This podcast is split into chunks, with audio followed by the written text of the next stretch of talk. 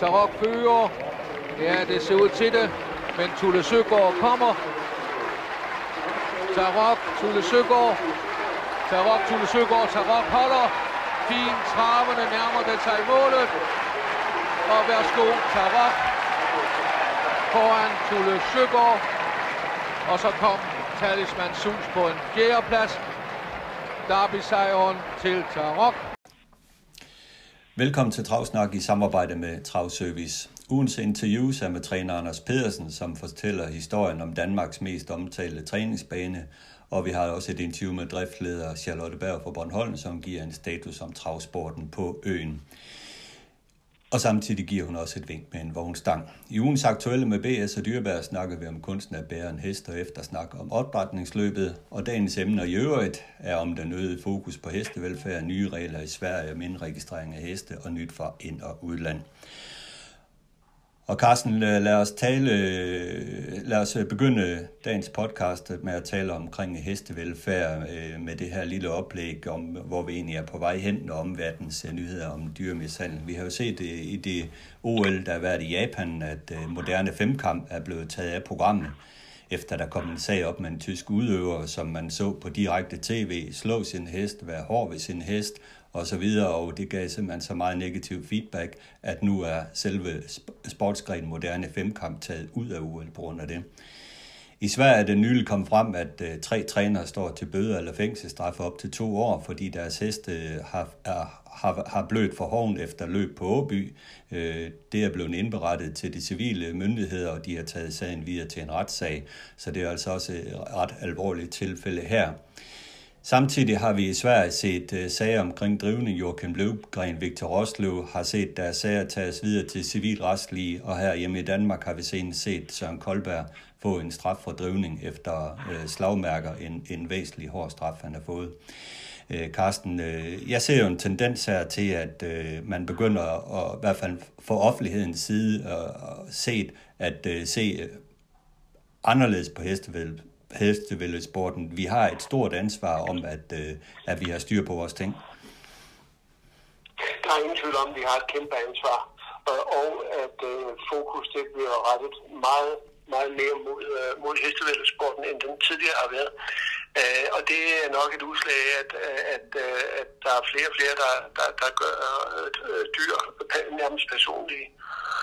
Øh, og ja, hvad hedder det? Jeg synes jo, at det her med en, en hest bøder fra en hov, øh, det kan jo ske, og jeg tror ikke, der er nogen af de tre trænere, der, der bevidst har startet hesten og taget en chance for at, Øh, at, øh, at den skulle kunne klare, muligvis skulle kunne klare et løb, uden at den skulle bløde for hoven. Jeg tror, det, det er et tilfælde, at de er blødt. Øh, og at sådan noget, det havner i en retssag, det, det, det, det virker for mig øh, altså overskud. Hvad, hvad med den øh, beslagsmed, som kommer til at, at, at tage for meget horn af, så det bløder, skal han så også på retten? Fordi det er da lige slemt. Jamen det er rigtigt, men problemet med de her sager, det er jo, at øh, nu den her sag, den er blevet offentliggjort i uh, Møllensdalsposten i Göteborg under nyhederne. Altså, der kommer de her sager op under nyhederne, hvor folk, almenheden ser, okay, der er heste, der er blevet udsat for mishandling her, de bløde for hoven. Hvad er det for noget, det her travsport? Ikke? Altså, det er jo den måde, som offentligheden kommer til at tænke om travsporten. Ja, og, og, øh, og det kan være med til at oppiske en stemning, som, som jo i yderste konsekvens helt kan, kan, kan stoppe øh, hestevedløb. Altså, det, det kan man da ikke være fremmed for, at der er nogle dyreværnsaktivister, hvis de virkelig begynder at gå ind i det her. Og, og øh, fordi øh, det er dyr, og det er så synd, og de stakkels umældende dyr, de kan ikke. Øh, så, så vi er jo virkelig nødt til at være meget, meget omhyggelige med hensyn til, øh, hvordan man omgås øh, hester. Det, og det er vi vel også ja, nu siger jeg vi, altså jeg, det, det, jeg taler for, for, for sporten. Der er øh, vi skal jo ikke glemme, at øh, mange er vel kommet ind i den her sport øh, på grund af, at man godt kan lide dyrene. Man kan også godt lide at køre vedløb, men det er også det med at omgås øh, hesten, øh, udvikle den øh, og være stolt af den. Så, så, så der er jo ikke nogen, der, der, der normalt øh, i hvert fald øh, mishandler deres dyr. Men, men det kan jo sagtens få sådan et præg, når, når, øh, når en hest den kommer til at bløde fra, fra en hår. Ja, lige præcis, og, og det samme gør sig også, ud, også udfaldet af de her sager omkring drivningen, som øh, kommer frem, hvor heste bliver fundet med slagmærker efter et løb, øh, efter brug af, af, af pisk, angiveligt ikke. Men igen øh, står offentligheden og kan kigge ind i en sag, okay, øh, mishandler de deres heste på en travbane med en pisk, hvad sker der?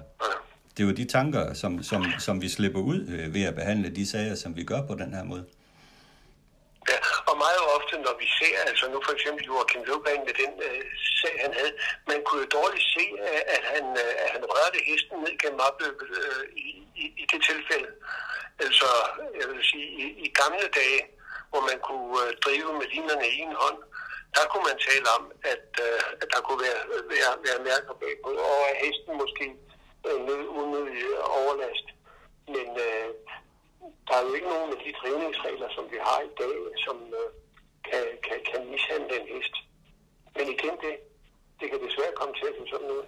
Jo, jo, i kampen sæde, ikke? Altså, Søren Koldberg har jo lige fået en straf øh, for drivning, fordi hans hest øh, blev fundet med slagmærker efter løbet, så han har fået en skærpende straf, ikke? Altså, altså i kampen sæde kan det jo ske, når, når pisken er med, at der kommer til at ske de her ting.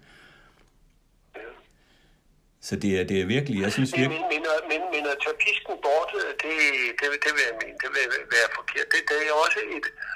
Den kan, den kan jo være et nyttigt hjælpemiddel, hvis en hest pludselig øh, bliver bange og brækker ud, øh, og så for simpelthen at redde situationen, så må man øh, øh, bruge pisken som korrigering for at få den på ret vej igen. Altså det, det er ikke nok bare at kaste med en søn. Det er det ikke. Og det kan redde både hester og, øh, og kusk fra, fra en penible situation. Jamen helt afgjort. Når, når man har pisken med. Ja, selvfølgelig skal man uh, have pisken med. Jeg synes også, det man ser i Norge med, at man river og slider og vugger i vognen og bag hesten og så videre, det, det, det hører jeg heller ingen sted hjemme. Det ser forfærdeligt ud. Ja. Det ser forfærdeligt ud. Ja. Jeg synes jo også i det hele taget, dem der kaster sig bagud i sulten øh, nu her, altså. Ja, jeg kunne bedre lide det i gamle dage. Hvor man sagde som en tændsoldat. Ja, ikke som en tinsoldat, det behøver man ikke, men altså man, man sad oprejst og, øh, og måske lidt forudlægende.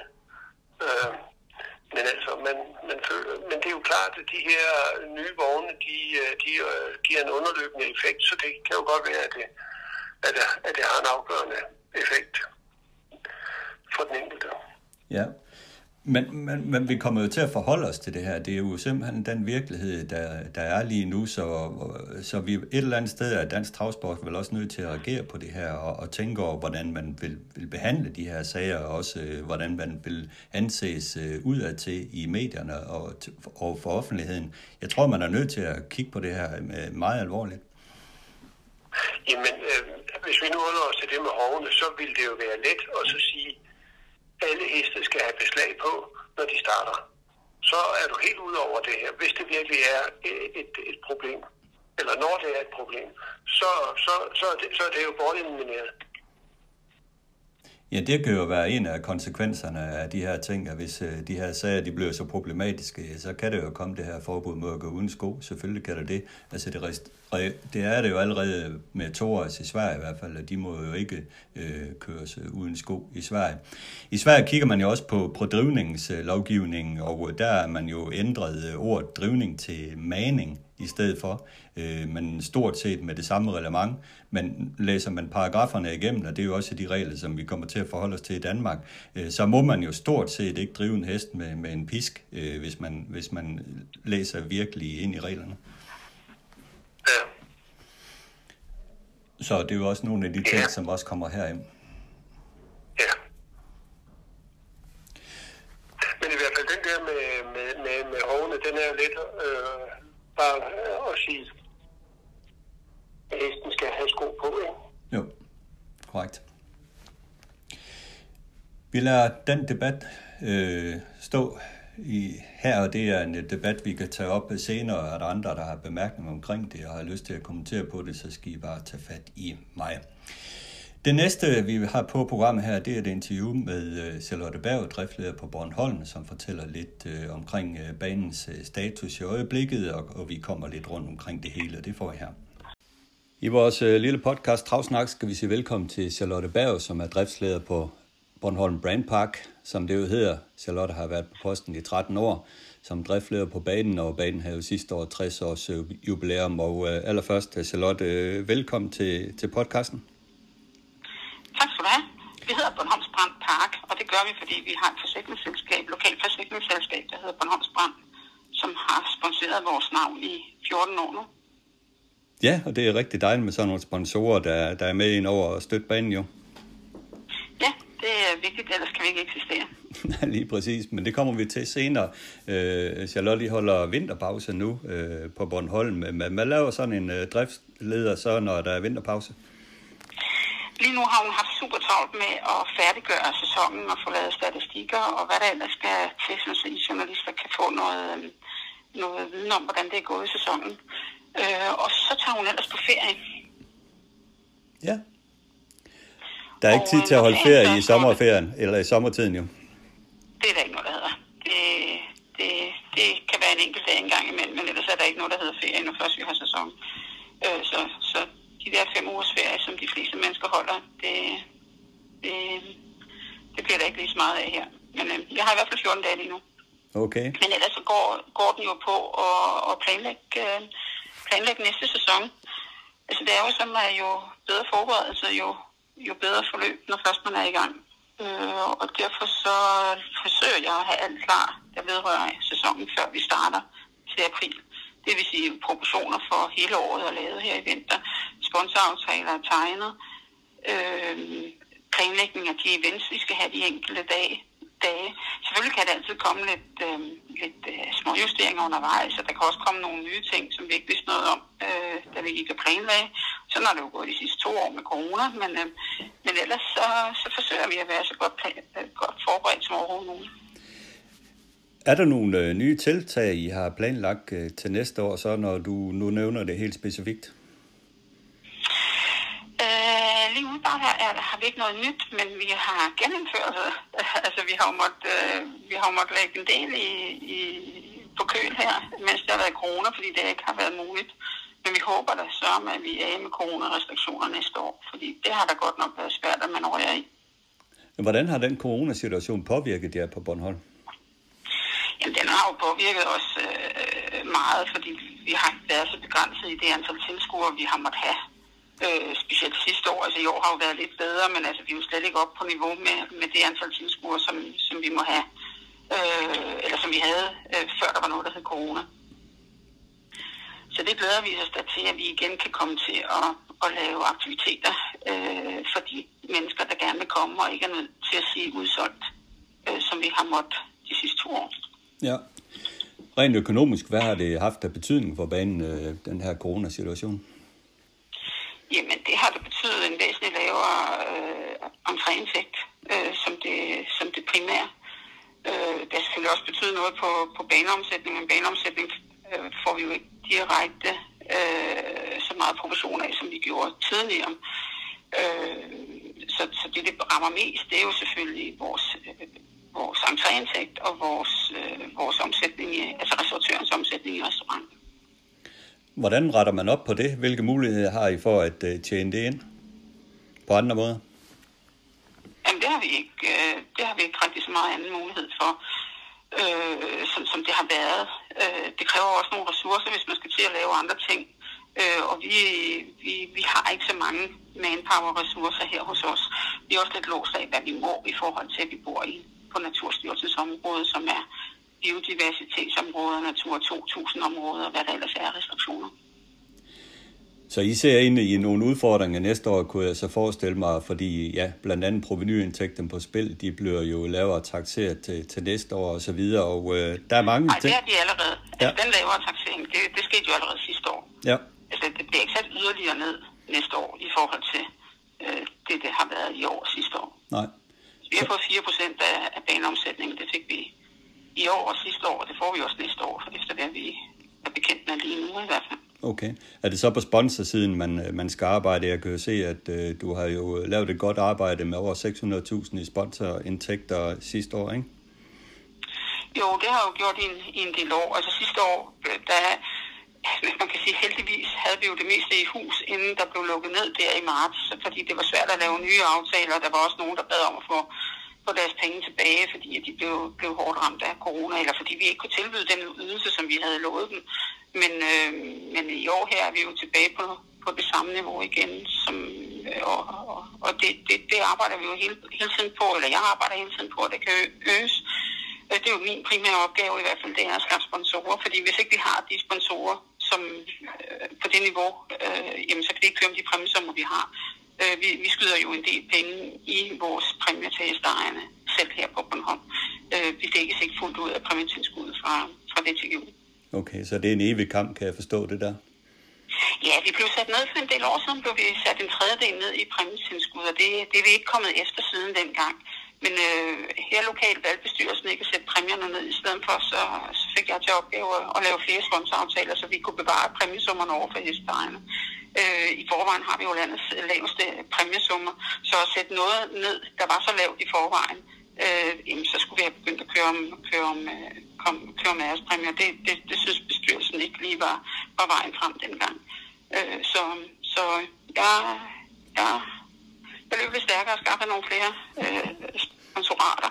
Men jeg vil så også sige, at vi er jo i et begrænset marked.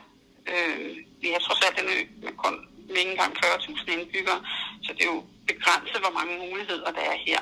Der kunne jeg godt nogle gange tænke os, at vores, tænke mig, at vores øh, område var lidt større. Ja, det er klart.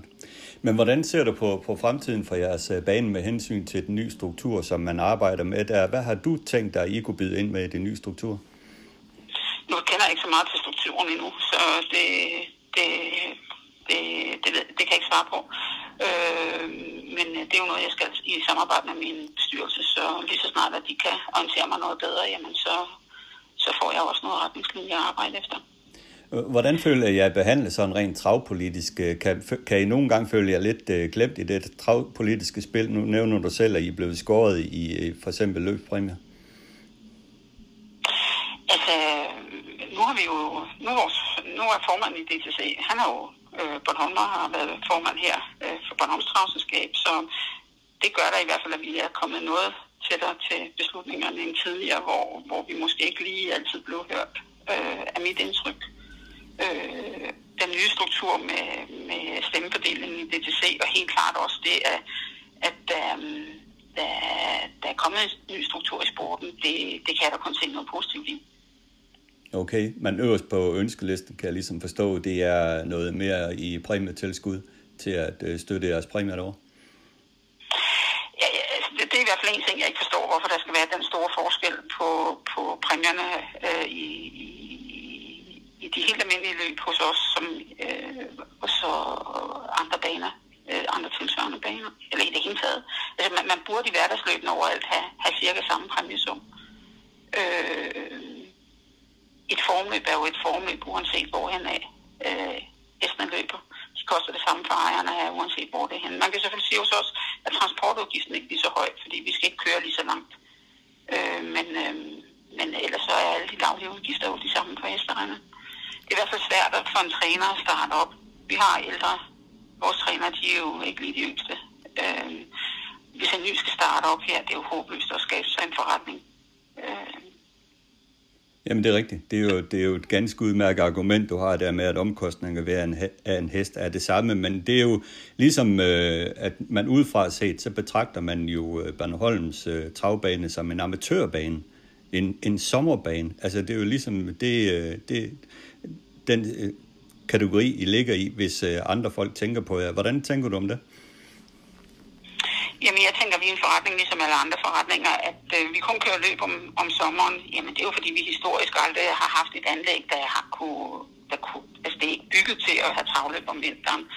Øh, men efterhånden så er det jo blevet forbedret, så vi, vi restaurationsmæssigt øh, og, og dommertårn, det ville godt kunne, kunne klare hele os trav. Øh, jeg har været til travløb i Finland, så vores stalle, de kan også sagtens øh, håndtere at have travløb om vinteren, men vores baneanlæg, det kan ikke håndtere vintertrav. Så, så vi kan i hvert fald ikke komme til at køre hele året rundt, som, som vores baneunderlag er lige nu. Der er vi nødt til at have gjort nogle forbedringer, for at det kan, det kan lade sig gøre. Okay. Så øh, at man betragter os som en sommerbane, det kan godt være, at vi kun kører om sommeren, vi har, men vi har trods alt 26 løbsdage øh, fra april til oktober. Så vi har vi er jo ikke, det er jo ikke fordi, vi har et lavt antal løbsdage.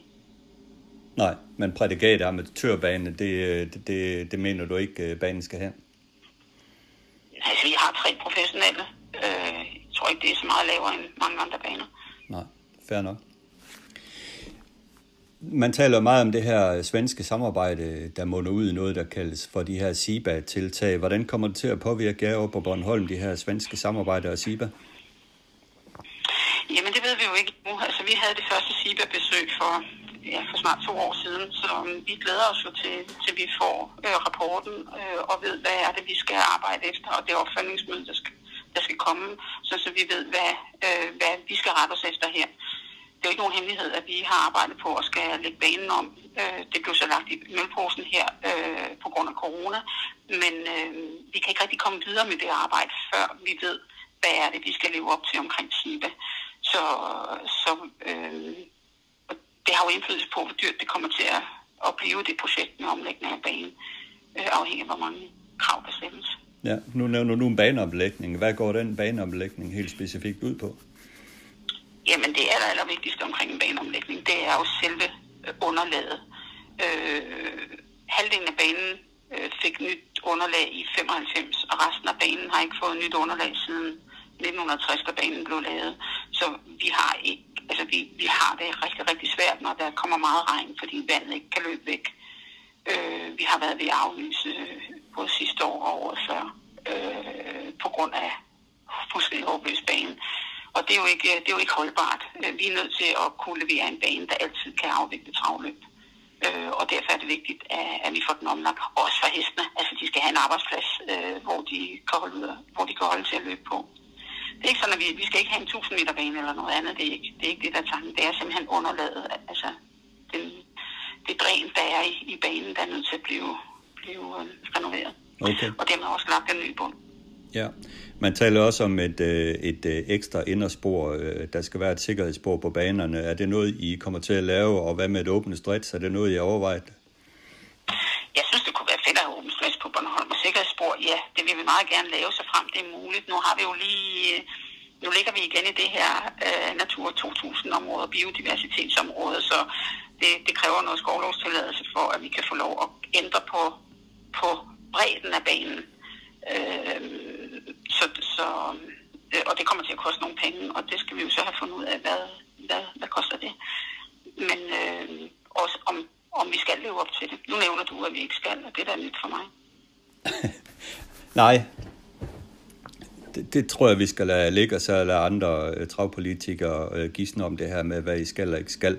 Men i hvert fald uh, de her ting omkring her SIBA, du, du taler om, at det er, det er primært banen, I, kigger på der. Der er masser af ting i SIBA, men vi aner ikke. Altså vi har som sagt ikke fået nogen opfølgning nu. Vi har ikke set hvor rapporten over vores bane. Vi aner ikke, hvad vi skal leve op til, så det, det der jeg er der svar skyldig. Hvis du ved noget, så kom ud med det. ja, det ved jeg desværre ikke. Men øh, vi bliver nok klogere senere hen, når, når vi kommer længere hen i det her med den nye struktur og med det her øh, svære aftaler og SIBA, hvad det kommer til at indebære for de forskellige baner. Men lad os springe over til et øh, andet emne omkring ungdomsarbejde på banen, og hvordan er det med at rekruttere nye mennesker i sporten øh, på Bornholm til, til at interessere sig for travsport? Jamen, det synes jeg faktisk øh, Øh, generelt er godt. Altså, der købes jo stadig heste til Bornholm i, i stor stil. Der kommer nye hester til, der kommer nye anpræsprojekter, der kommer nye konstellationer af anpræsheste. Øh, der, der går det rigtig, rigtig godt. Øh, vi har også fået nye unge mennesker ind i sporten. Men lige nu her i år har vi ikke rekrutteret nye, for vi har ikke haft noget licenshold i år. Og det er ikke, fordi vi ikke har haft nogen, der gerne ville gå på til licens. Men øh, på grund af corona har vi ikke kunne gennemføre et licenskursus i år, så folk kunne nå at komme ud og køre. Så det er simpelthen udsat til, til næste år. Men der står så også øh, mange på spring til at tage, tage licens. Øh, og det betyder så også, at vi har haft en lille nedgang i antallet af aktive i, år, der har kørt i løbende, fordi der jo ikke er kommet de nye til. Og der altid er nogen, der falder fra i den anden ende. Okay. Vores gennemsnitsalder er ligesom resten af landet rimelig høj. Så, så øh, når ikke der kommer et nyt hold, øh, der huske, jamen så, så vil det altid lige ske en lille fald. Men det er forståeligt. Hvad med antallet af heste? Er det på status quo? Ja, det varierer ikke meget fra år til år, hvor mange heste vi, er, vi, vi har. Det, okay. Det, altså i år har vi haft 189 heste, der har tjent heste penge på Bornholm. Sidste år havde vi 182, og året før 197. Så det ligger der omkring de, de 190 hvert år. Ja. Øh, og der har det faktisk ligget rimelig stabilt i mange år. Så jeg noterer mig, at jeg har et godt samarbejde med den lokale presse og TV2's regionale station på Bornholm, som lige nu sender en række programmer med travbanen i fokus, som man kan se. Øh, hvordan øh, har I fået det samarbejde med medierne op at stå? Har I været aktive der? Altså det, der bliver sendt lige nu, det er jo en genudsendelse. Det er jo, det er jo noget, der er blevet produceret for to år siden. Det er en genudsendelse, og det var tredje gang genudsendelse, eller hvor meget det nu er. Så, så lige den der verdensmæssige travbane, hvis det er den, du refererer til, så er det jo, så er det jo ikke noget, der, der er lavet filmet i år. Men vi har en rigtig god relation til vores lokale presse, og det er så ligegyldigt, om det er den skrevne eller den, den øh, eller, eller tv. Øh, og det har, vi haft, det har vi haft tradition for at have haft i mange år. Øh, vi, vi, vi er jo en sport, som folk godt kan lide her på øen og interessere sig for. Og så er medierne jo også nødt til at skrive om det eller komme ud og besøge os, fordi det er, det er noget, Bornholmerne gerne vil. Hvordan ser vi... Og turisterne også, for den sags skyld. Ja, jamen selvfølgelig, hvordan servicerer I de medier der? Gør I noget aktivt for ligesom at give dem nogle ting, eller kommer de selv? De kommer selv. Okay. Øhm, vi, de har journalister, som, som kommer på løbsdagen og, og skriver. Øh, eller laver, ja, altså podcast. Bornholm nu, som netavisen Bornholm nu, som jo laver podcast øh, op til hver løbsdag øh, med tips, men øh, med, med, ja, de har en tips, to tipsekspert, og så har de en, så har de en, øh, en gæstetipper hver uge. Det er, jo, det er jo et nyt tiltag i år, som jeg, jeg synes har været spændende, at de, de har kastet sig i lag med. Det, det er jo det var noget, vi selv gjorde før, men som vi ikke har ressourcerne til længere. Vi lavede det ikke som podcast, men vi lavede det som en YouTube-film. Øh, nu er det en podcast, og det, jeg ved ikke, hvor mange lyttere der er hver uge, men det, jeg synes, det har, det har været et rigtig godt tiltag. Og hvor finder man den podcast, og hvad hedder den? Det er netavisen Bornholm nu. Øh, jeg tror, den hedder Bornholm her nu, på, på, hvis man skal søge den. Okay. Men ellers kan man gøre det via deres side. Ja. Øh, Bornholm.nu. Så er det her med at give videre. Øh, slutligt, øh, Charlotte, hvilke ønsker har du for fremtiden for Bornholms Travbane? Jamen, jeg håber da, at det bliver ved med at være interessant at komme til, til trav her på Bornholm. Øh, og derfor så håber jeg, at politikerne finder en eller anden løsning, som man fortsat kan spille rundt om på banerne.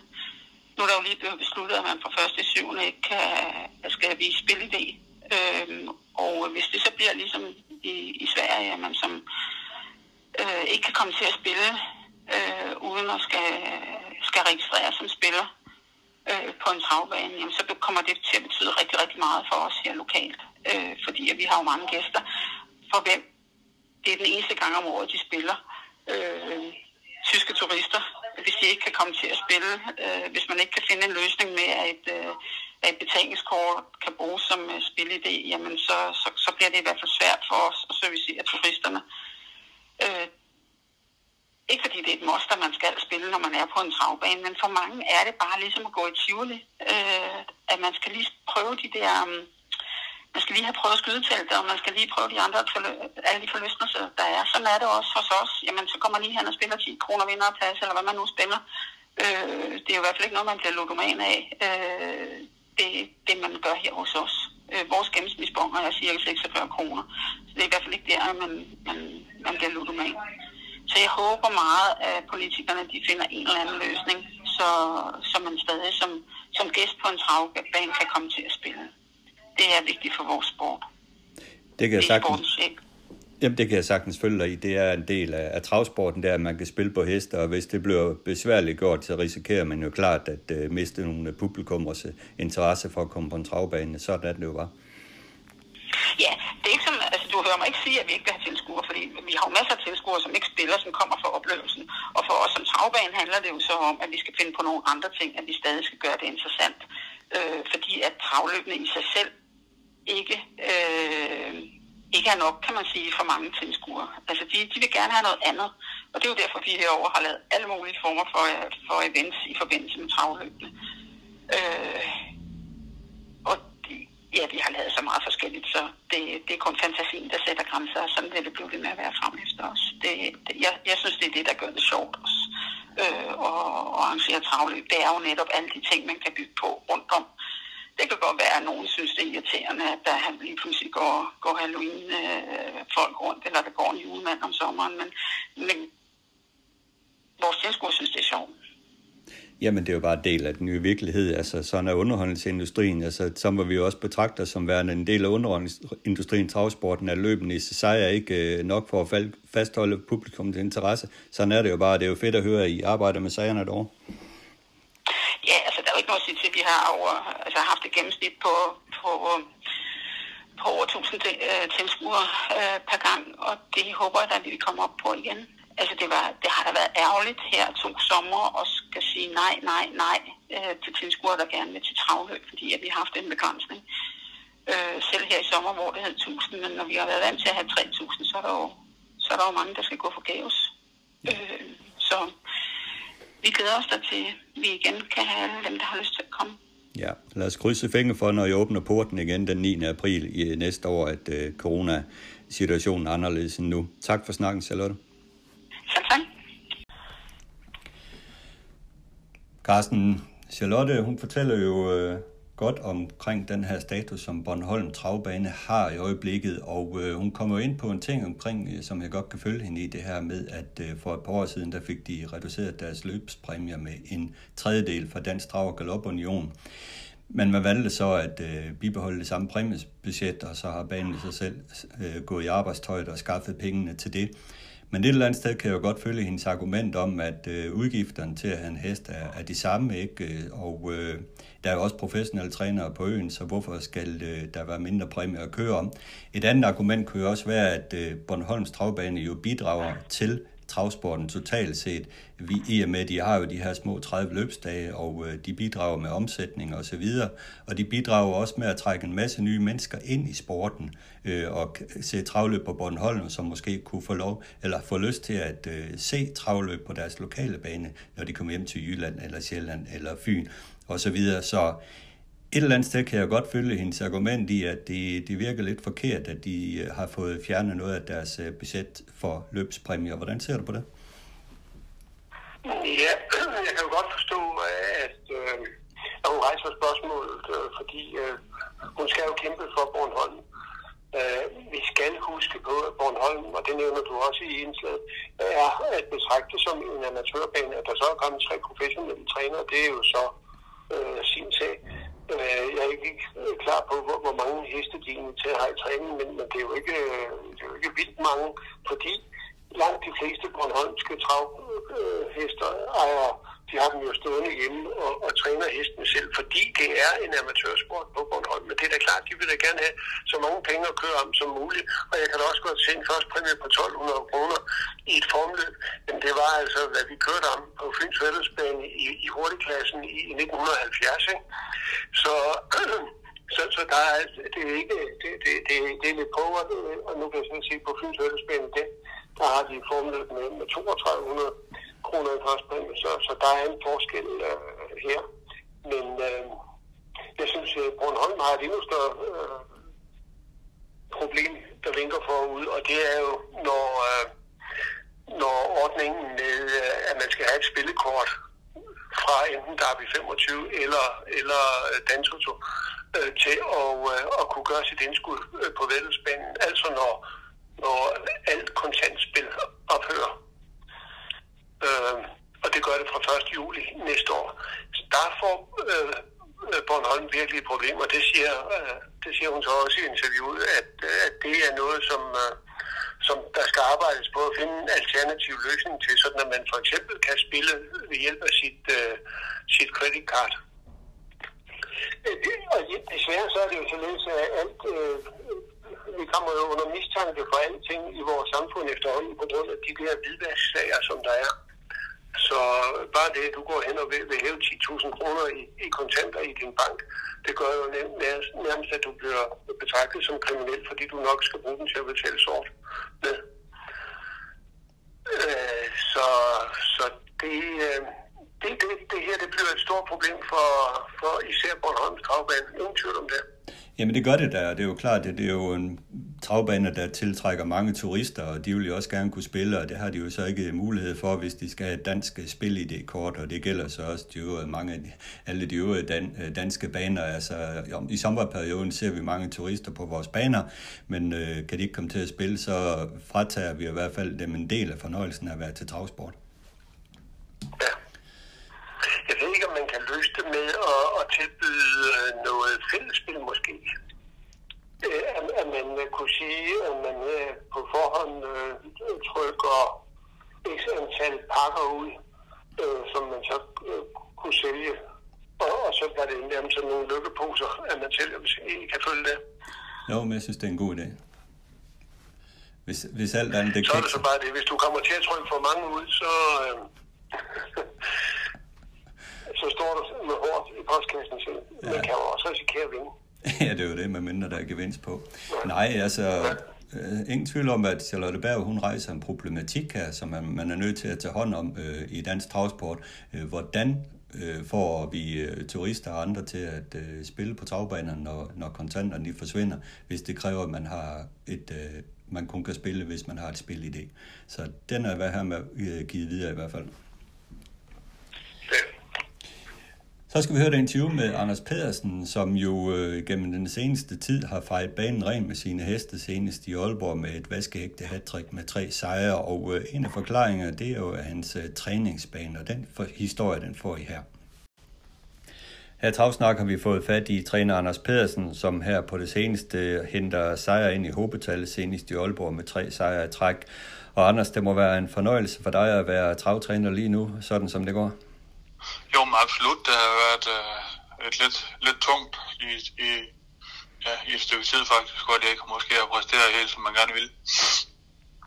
Så det, det er absolut uh, dejligt, at det, at det fungerer. ja, det er rigtigt. Det er nemmere at stå op om morgenen, når hesten de vinder. Ja, det er en, en del nemmere at, at, at, at, ja, at komme, ja, at komme op og få, synes, det er sjovt også. Så det, det er jo en, en stor del af det. Ja, bestemt. En af årsagen til, at det går godt lige nu, det er, at du har fået din uh, træningsbane øh, til at uh, fungere igen. Uh, for nogle år siden anlagde du en, uh, en ny træningsbane, som jeg kan da huske, at du talte uh, om at glæde dig til at skulle bruge osv., men uh, så sker der noget, der gør, at du ikke kan bruge den. Hvad er det, der, der sker, Anders, der gør, at du ikke kan bruge din træningsbane fuldt ud? Jamen, det der sker, det er jo, at, at jeg har for det første har en, en fin uh 11-1200 meter rundbane, der går lidt, lidt kopier op og ned, som øh, jeg prøver at træne på igennem de, ja, i mange år, hvor jeg har, har været heroppe på den min egen gård. Og øh, jeg har ikke rigtig sådan rigtig kunne, kunne få dem til at præstere på det, det, det niveau, jeg gerne vil have, som, som de gjorde, dengang jeg trænede med min far. Og så har naboen øh, øh, og så Tyler anlagt sådan en øh, vej til at hente ler ud en lergrav. Og så fik jeg lov at lave banen derpå. Øhm, i en, det var sådan en periode, hvor de ikke har hentet længe. Så, øh, så sagde han, at jeg kunne lave banen derpå, og det gjorde jeg så. Og det, det fungerede rigtig godt, indtil de så skulle til at hente igen. Så blev hun kørt lidt, lidt meget i stykker. Og øhm, så har jeg så fået at vide, at de, at de mangler kun øh, få lidt lærer hen her igen til sommer. Og så skulle de være færdige, for det er lidt noget, lidt noget dårligt lærer, der er tilbage. Så de skal, de, de, de skal ikke hente mere øh, end en, øh, en periode igen her det sommer på en 14 dage, så, de, så er de helt færdige med at køre. Og så skulle det så ja, med al sandsynlighed, så skulle det ikke have noget at sige med banen, når, at, øh, når det kun er, er så lidt, de mangler at hente. Ja. Og så har du kunnet anlægge den igen fuldt ud? Ja, nu har jeg fået, fået den rettet til igen, og hamle, jeg ved ikke, hvor mange, hvor mange sten, der er ligesom er kørt op i en. Det var lidt det, der gjorde, at jeg ikke kunne træne på den. Det var, at der kom sten op, og og så er den blevet havet fuldstændig igennem med forskellige maskiner og, og samlet en masse sten sammen med nogle, nogle øh, gode venner og ja, øh, bekendte og familie, der har hjulpet med, med at lave den igen. Ja. Hvor lang er den træningsbane, når den er optimal? Den er 900 meter. Og hvor bred er den? Hvor kan du køre en, to heste? Jeg har bare et spor. Et spor. Ja, og hvad er underlaget? Det er sand. Okay. Vaske sand. Var det dybt sand, eller hvordan vil du ja, gerne have det? Ja, forholdsvis sådan rimelig, rimelig dybt, vil jeg sige. Ja. Og efter, hvordan, hvordan trænede du din øh, heste her i den her periode, hvor du ikke havde fuldt tilgængeligt til din bane? Var det så den rundbane, du måtte uh, tage brug af? Ja, og, og galoptræning og og også prøve at lave lidt en, en livbane i min far, men det fungerer ikke ret godt at, at transportere hesten, øh, hver gang de skulle gå hårde intervaller. Det, det, det, det var for ligesom, det var lige en, en, en, en, lidt, øh, en lidt god periode på et tidspunkt faktisk, hvor de gik godt på det. Men det, det blev så ganske enkelt for hårdt for dem at, at transportere os hver gang de skulle, de skulle træne, og det, det, det, det, det tålte de ikke. Nej. Men den her træningsbane, øh, du har nu, øh, som du siger, hvordan øh, kunne du så mærke på hesten, at de kom op i, i, i svung igen, kan man sige? Kunne du mærke det på den? Jamen altså, jeg har kunne mærke det, dengang jeg kørte dernede før, at, at de, de, de, de, ja, det lyder måske mærkeligt, men det er et, et, et koncept, jeg havde dengang, og det, og det, det fungerer skide godt med, at jeg kørte, ja, som alle også med for i, ind i stallen og køre ud og, og køre nogle runder på den, den, den gamle rundbane, og så kører jeg lige så stille ned ad en, en, en markvej ned til, til banen, der ligger en 500 meter fra gården. Øh, og, øh, og så har de jo gået deres, øh, deres opvarmning, og, så kom, og vi kommer derned og træner dem, og det, det, det, det koncept er enkelt og, og, og, og lige til, kan man sige, og hesten fungerer, jeg er glad for det. Det, det, det er ligesom lidt det, der, der måske er hele ideen i det, er jo, at de, de kan lide det, og, de, og det, det er et koncept, der fungerer på 99% af alle heste. Uh, øh, så det er jo, uh, altså, det er jo en, en måde, jeg synes, jeg har fundet ud af, at det der, det fungerer bare, for mig i hvert fald. Og det, det, det, det ja, det, det er sådan set, det har ikke så meget hokus pokus i det andet, end at det er ligesom et koncept, jeg ved, der fungerer. Jeg har ikke, jeg har prøvet mange forskellige måder på, den, på, på rundbanen at træne forskellige øh, intervaller op og prøve igennem et sving, og det, det har slet ikke, øh, det har ikke givet den samme effekt. Nej. Hvad ligger du på i intervaller, øh, og hvilket tempo kører du i? Jeg er nok klar over, at det er afhængigt fra hest til hest, men hvad, hvad er det typisk, når en hest er i løbsform?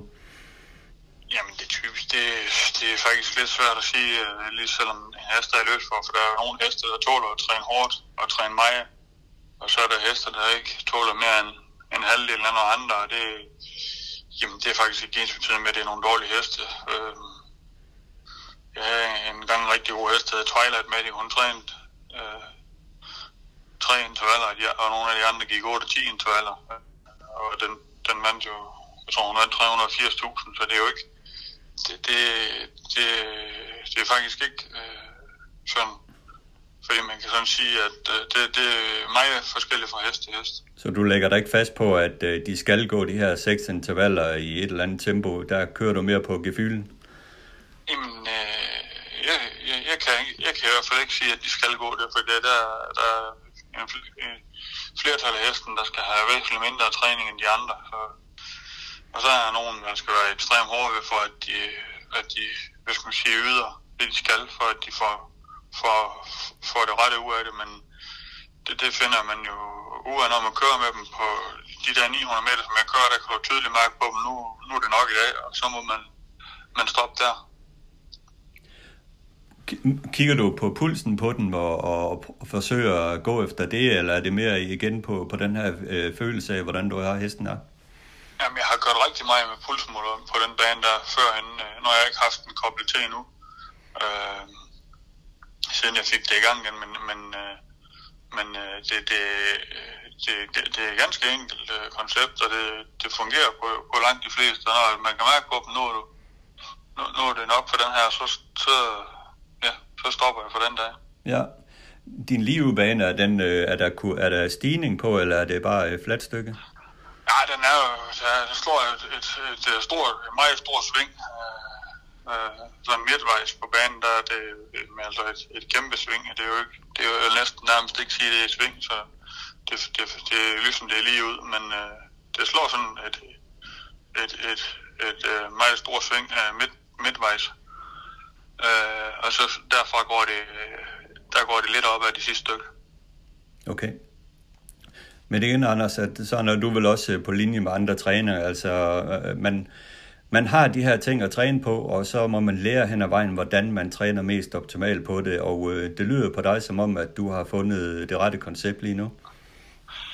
Øh, det kan man sige. Jeg har brugt de sidste, øh, ja, jeg ved ikke, hvor mange år det egentlig er, men, men i hvert fald de sidste par år eller tre på at se, om man kunne, kunne gøre det på, på, på rundbanen, som jeg har. Det egentlig en rigtig fin bane med et perfekt underlag, der kan ja, begge baner kan trænes på, selvom der er kommet øh, 20 og 40 mm vand, så, så er det jo fantastisk øh, drænet, drænet på, på det, at det, det, det er sandjord, jeg har her, og det, det, det tager rigtig godt imod vand. Men øh, jeg, jeg kunne ikke finde et, et, en måde at, at gøre det på på rundbanen, men det der nede, det, det, har, det, det har jeg jo vist i mange år, at det fungerer. Og det skal jeg love for, at det gør. Øh, sejrene øh, triller ind på samlebåndene. Øh, betyder det så også, at øh, det begynder at røre sig lidt med nogle hestejere, der gerne vil have hest i træning hos øh, Anders Pedersen? Nej, det har der ikke, øh, der har ikke været noget, noget, noget nyt faktisk øh, siden, at, at, det, at det er ikke... Øh, umiddelbart min, min vurdering er det ikke, at, at hestejere sådan der flytter rundt en hel masse rundt. i... øh, jeg, jeg tror bare, at øh, hvad skal man sige, at øh, jeg synes ikke, det, det er min vurdering, at hestejere flytter så meget rundt, så det er heller ikke sådan, at jeg, at jeg går og regner med, at det lige pludselig er, er nogen, der, en masse, der ringer og siger, at nu, nu, nu skal jeg have deres hestetræning, for det tror jeg ikke, at det, det er helt sådan, det er i dag. Øh, øh, så hvis bare jeg kan få de heste, jeg har i træning, og de, de unge til at fungere, så tror jeg også nok, at, skal, at det skal gå. Så kan det jo altid være, at der er nogle, nogle, nogle nye hester, som måske senere hen kommer i tanke om, men jeg tror at der skal lidt mere til, end, end bare lige fordi hesten har vundet løb i en måned. Jamen det har du nok en udmærket pointe i. Ser man på din træningsliste, så er der jo også mange af dem, du selv ejer. Øh, hvordan ser du på det?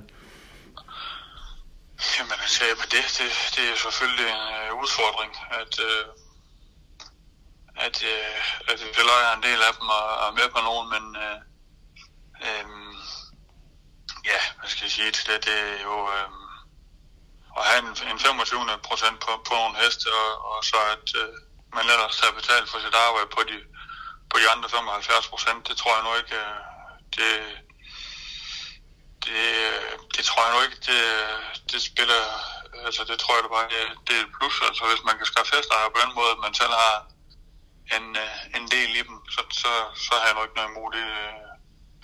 Så jeg er jo, hvad skal man sige, jeg har trods alt været træner snart i en 18-20 år, så jeg, man er jo ved at have, have skaffet sig en, en, en rimelig stabil kundekreds. i anpartshest, og noget jeg har, har selv været med til at lave, og, og når jeg gør det, så, så, er jeg heller ikke, så står jeg heller ikke tilbage for selv at træne anpart.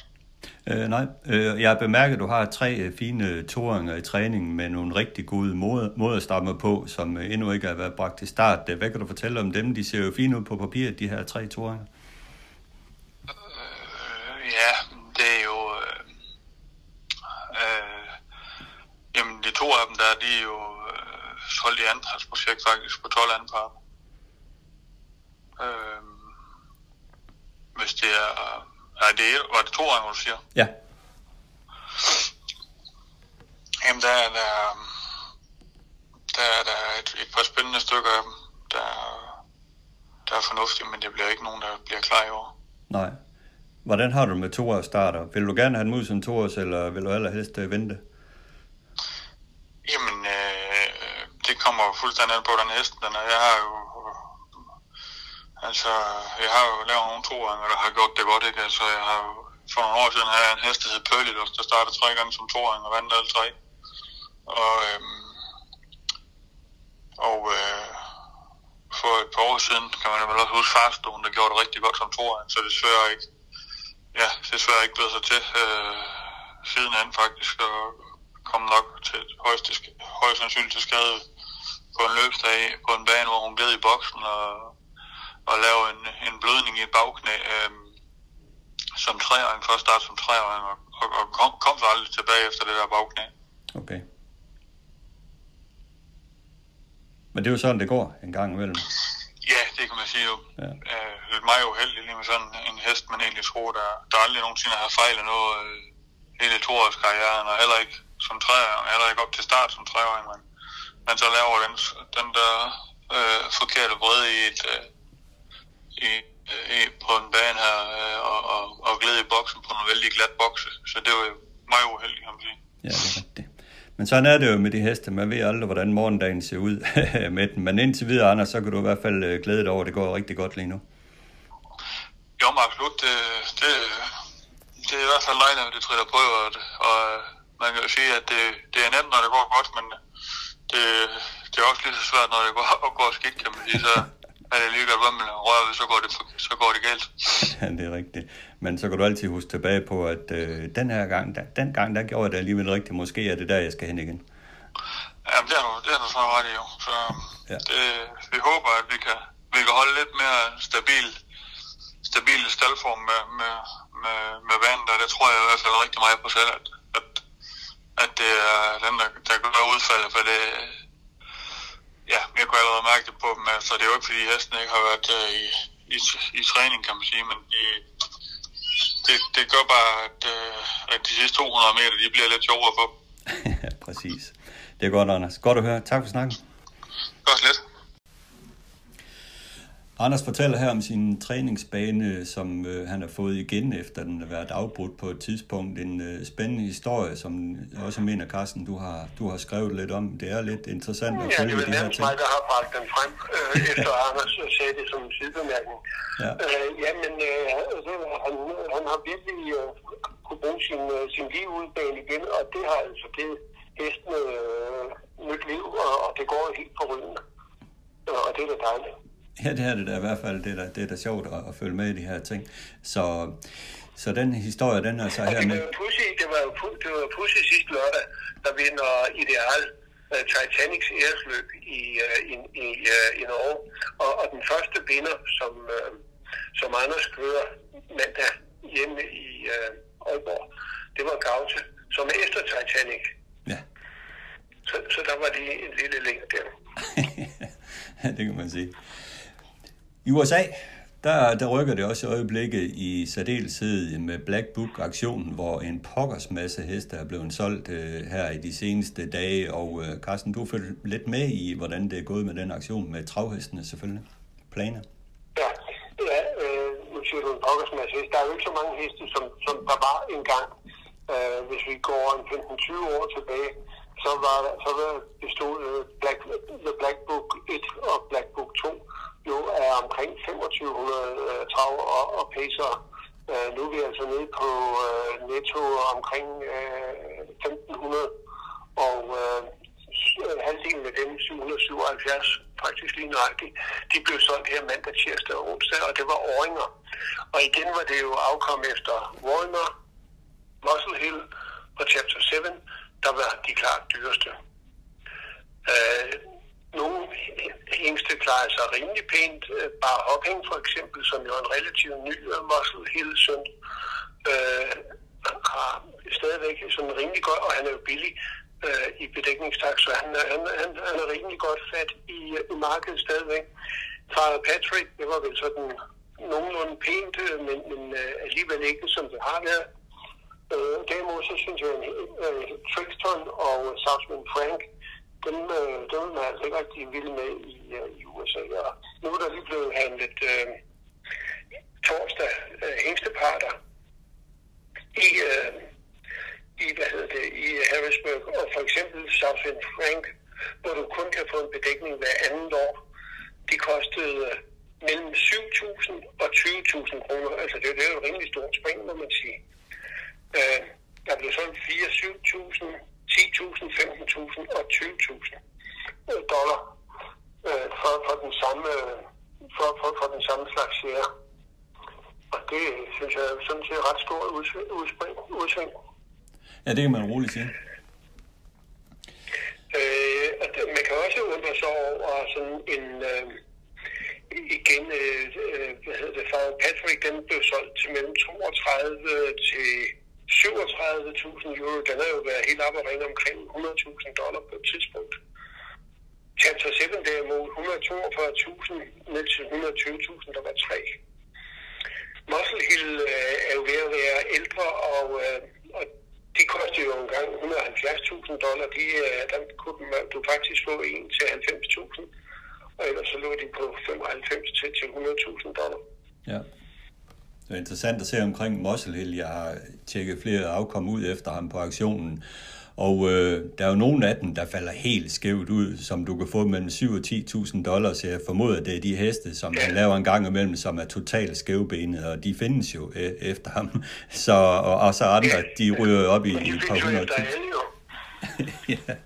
Så, men Men det især for Muscle de kommer på auktion, kan man sige. Ikke? Jo, jo.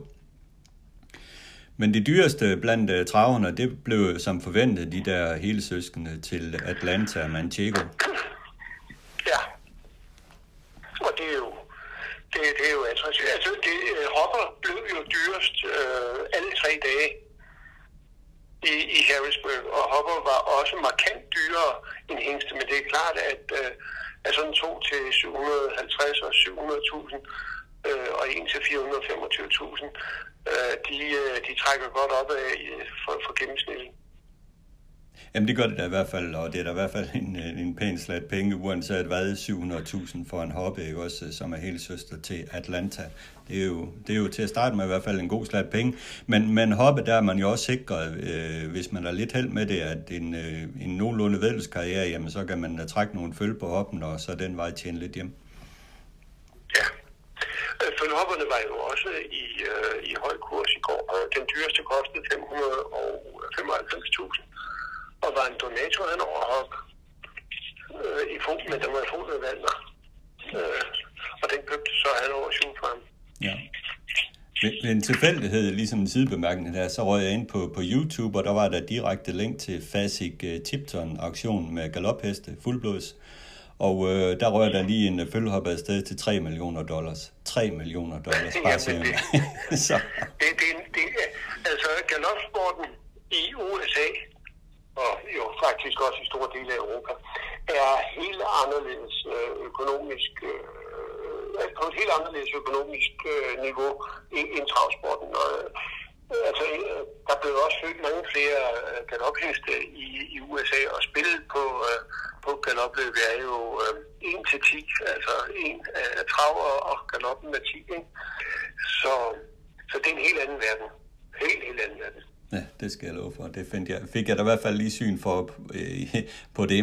Men videre til, eller til de hjemlige brede grader og i kig øh, til Norge, hvor her i, på lørdag, der kører man jo Axel Mensens mindeløb med dansk deltagelse. Og, og Carsten, det er jo et løb, der går langt tilbage. Siden 1944 har man kørt det her løb. De første mange år som pointløb, og en af vinderne, man finder, er jo Valder Kaisers derbevinder, Emigrant, som, øh, som vandt det her løb. Så det er historisk, øh, går det langt tilbage i løbet? Det gør det, ja. Og der har jo op igennem øh, tiderne været øh, andre danske vinder også. Uh, og hvad hedder det, Stelton med, med Jeppe Juhl har jo vundet Neoholms Minde. Og Juhl.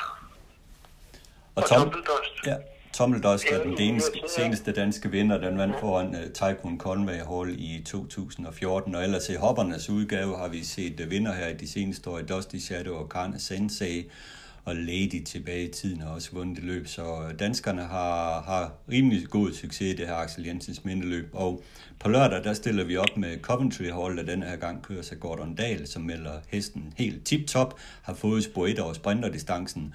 Og hvis jeg skulle spille op i Norge, så ville jeg nok tage med på min bong. Og så er der jo den her Fetlock Joint, som kører sig Kenække Kim Massens hest, som har gjort det fremragende hen over sæsonen, har fået et godt spor 4, og den er vel heller ikke helt væk. Øh, men igen møder de jo selvfølgelig de gode heste, Carsten. Det kommer man ikke udenom.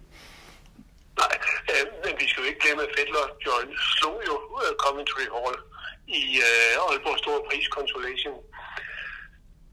Men, men, men nu siger de jo så, at Coventry Hall er bedre, end han, øh, end han var på det tidspunkt. Men lad os nu se. Det er op til bevis. Jamen det er det. Og det er jo en VC5-omgang, og der er jo også andre danskere deroppe. Koffitsen deroppe med nogle øh, Bo Vestergaard trænede heste. Kenække starter Fonnyboy KTS-hesten og kører altså som sagt Fedlock Joint. Og så har Gitte Madsen også sat en baksø piece op i bronzedivisionen, hvor man kører med 110.000 norske kroner til vinder. Og Sonderpik, Sonderpik også til start i gulddivisionen. Ja. Jeg kender ikke. Ja. Så og der er jackpot, mener jeg, i, uh, i V75, så der er ekstra penge at skyde efter. og vi er jo inde i en sæson uh, med overraskelser lige for øjeblikket. Jeg synes jo, vi har haft mange fine gevinster på, når jeg siger fine gevinster, så er det store gevinster på, på, på de danske vedløbsbaner herinde for det sidste tid, hvor der har været blot en eller to vinder, så vi har fået gevinster på en, øh, nogle af 30.000 og op til 70.000 og ja. derover. Men det er jo typisk forårstiden her, hvor vejret det skifter, hesten de øh, skifter hurtigt form med, med de her vejrskifter, og banerne får også betydning osv. Så, videre. så det er jo helt typisk forårstiden, at øh, der kommer de her overraskelser. Ja, det er jo det også det er, øh, hestene sætter, sætter pels nu her, begynder at sætte vinterpels, så det kan godt have noget indflydelse på, øh, på præstationerne Ja. i negativ retning. Ja, men nu håber jeg, at I er- derude har været øh, tilfredse med vores præstation indtil videre, i hvert fald her i Travsnak, og øh, nu skal I få et øh, afsnit af ugens aktuelle med B.S. Dyrbær, hvor vi snakker om kunsten at bære en hest og efter snakker omkring opdrætningsløbet. Tak for det, Carsten. Ja, selv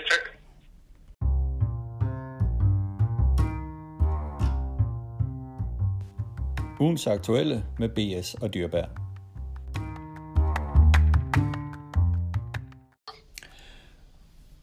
Ugens aktuelle med B.S. og Dyrbær skal denne gang handle om to ting. Kunsten at bære en hest og opdrætningsløbet. Og vi starter, starter med kunsten at bære en hest. Først på baggrund af sidste weekends løb med Glamorous Rain, der vandt Breeders' Crown løbet, kørt af en Silstrøm.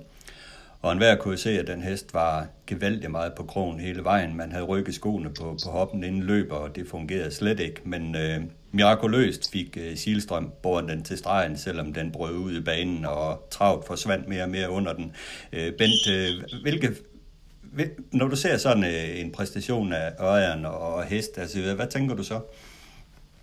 Jamen, så tænker man jo på, at, at øh, først og fremmest tænker man, det her, det, nu går det galt, ikke? Det sagde jeg sådan, og ikke at vente på, men at frygte jo ikke, fordi øh, jeg holdt jo med hesten, ikke, eftersom det er Thomas Lindholm, der har opdrettet den, ikke, og sådan noget, jo ikke, øh, men man tænker hele tiden, nu, nu går den ikke længere, jo vel, men det må man jo tage hatten af, for jeg kalder ham verdens bedste kusker, Ørjan Silstrøm, jo, ikke, jo. Øh, så vil jeg godt, jeg kan ikke sammenligne ham med nogen i Amerika, måske, jo, men, men den, den køle, han har, når han kører løb, ikke, og, og feeling, øh, det, ser man ikke andre, der kan, for der var, jeg tror, der var gået panik i nogen med hesten, og måske begyndte at jage på en for tidligt, eller, eller den her hoppe ind i ryg. Jeg tror simpelthen, at han flytter en ud der med 1000 igen, fordi han skal have den lidt mere i balance, og så tror han selvfølgelig øh, på hestens styrke, ikke jo.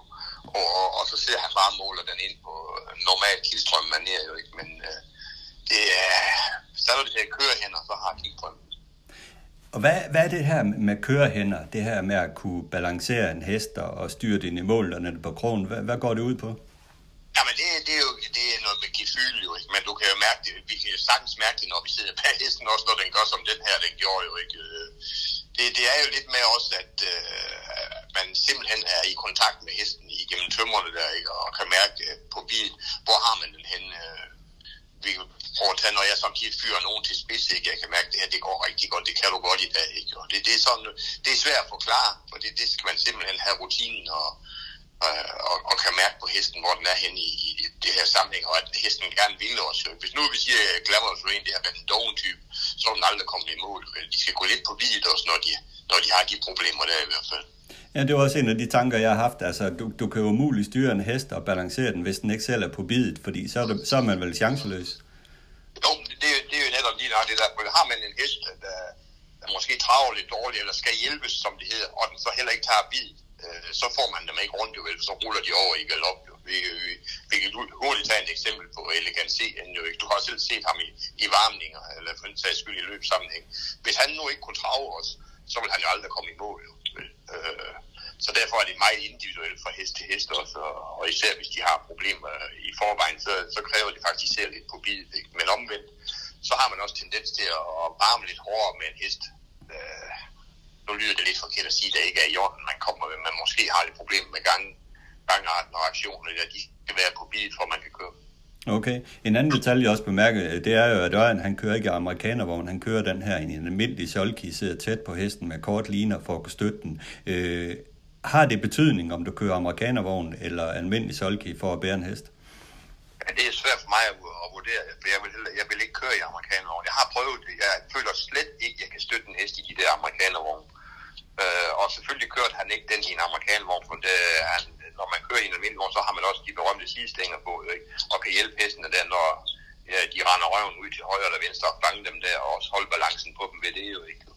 Øh, skal vi tage øh, Danmarks øh, bedste kusk, han kører også meget sjældent i den der, og så siger Sten Juhl ikke. Han vil også helst sætte rid i en, i en sulke med sidestænger på, det driller vi ham tit med jo ikke, men øh, der trives jeg også bedst, og det synes jeg også hestene gør.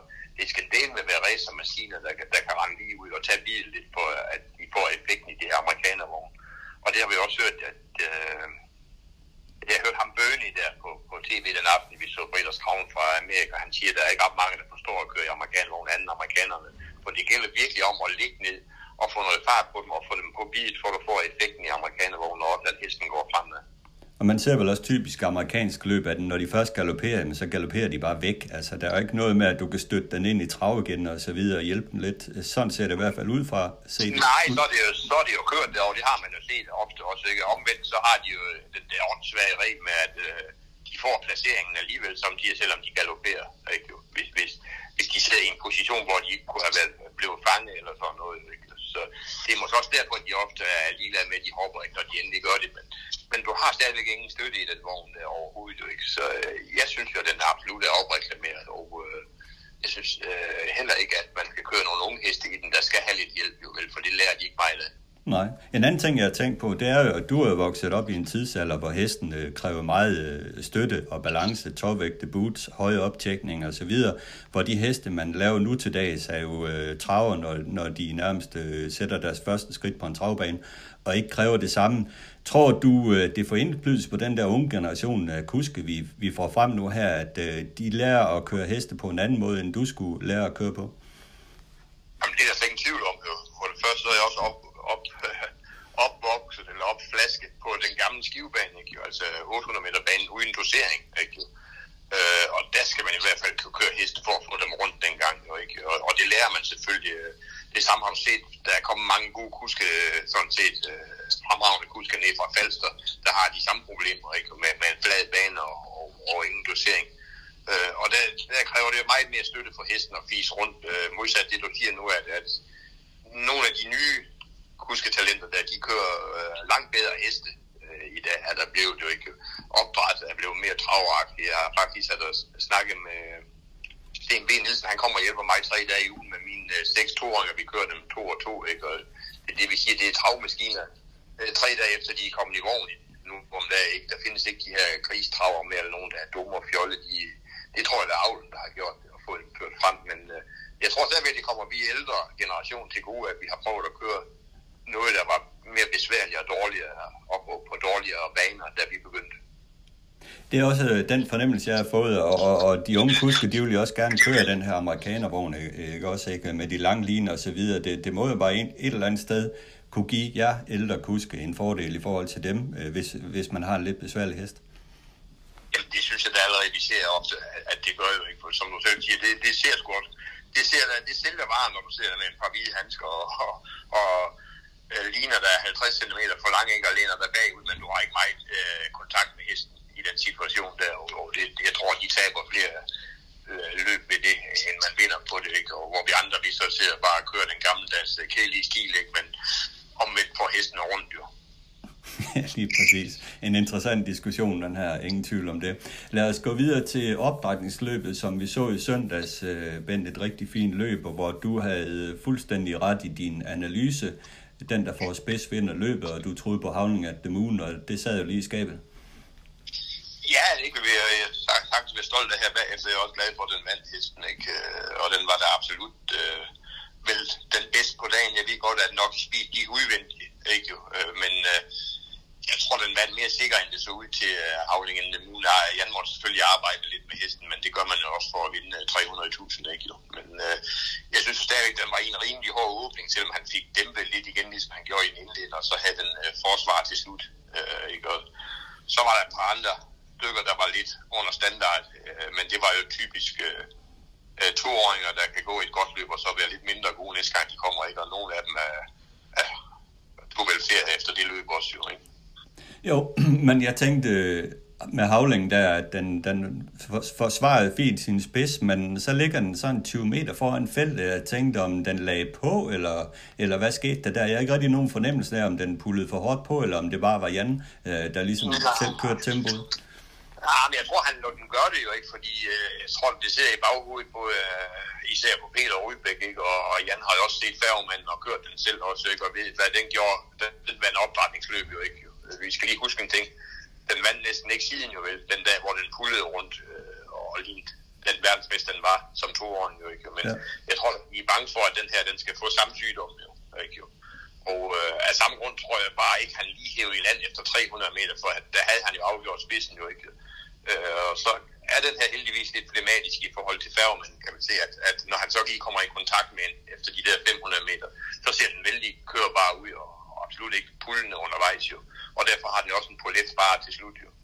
Ja, og hvor og til 1,8 favoritten nok i speed angreber, og jeg synes jo ligesom dig, at øh, den afgjorde sikkert Havlen. Det var ligesom om, at hver gang nok i speed den øh, nærmede sig lidt, jamen så havde den stadigvæk øh, noget at gå med Havling. Øh, den, det var, så jo sikkert ud.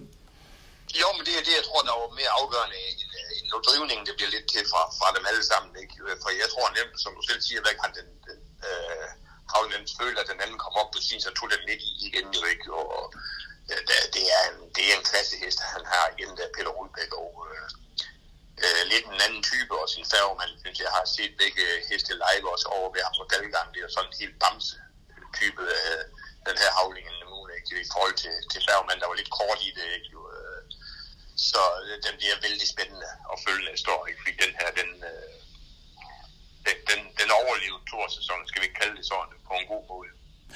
Ja, absolut. Øh, der er ingen øh, grund til de store panderynker for Peter Rudbæk omkring den her, og som du også selv siger, det ser ud som om, at der er mere hest i den her, når, når man kigger på den. Ingen tvivl om det. Nej, den, den, den, er, den er sat væsentligt bedre sammen, som jeg vurderer den øh, eksteriørmæssigt. Ikke? Og øh, så tror jeg, den, den er klogere også. Og det, klart, Peter har nok også trænet den på en lidt anden måde, end han gjorde ved færgemanden.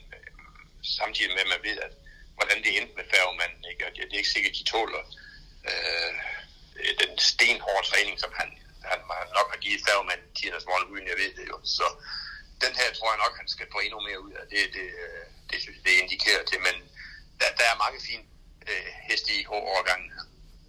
ja, det, det, det er der da helt sikkert. Henrik Ville, tredje hesten, var rigtig fin, og i går på Falster, der så vi Jeppe Juhl præsentere Hilsen. Hilton. Nu ved jeg godt, det er en svensk hest, men det er trods alt en dansk træning to års. Så øh, vi får virkelig at se gode eh, toåringer i år. Det gør vi. Det gør vi. Der, der, der er mange der, der, der, der lige var efter de her tre, vi snakker om helt i Nord Knuds, helt ikke lige på toppen på dagen, vel, øh, har gjort det fremragende alligevel. Ikke? Og øh, den bliver også spændende. De bliver alle sammen spændende at følge, når de kommer over den her berømte vinterpause, ikke? og kommer ud som treåringer. Øh, med det talent, de allerede har vist nogle af dem, og der er nye på vej. Øh, jamen, jeg har sjældent set noget lignende Hilton, som jeg så i går på tv, bare der, der den øh, danser rundt ned på Falster på, på 18-7, tror jeg, den vandt på, på 2140 meter på en Falsterbane. Ikke? Altså, det var, det var imponerende. Det, øh, man skal være lykkelig for, at der står S bagved i parentes. det er rigtigt. Det er godt, Ben. Tak for snakken den her gang. Tak. Tak fordi du tog dig tid til at lytte til Travsnak i samarbejde med Travservice. Har du input, idéer, kritik, ros, ja hvad som helst til podcasten, så giv mig en mail på adressen henrikdyrberg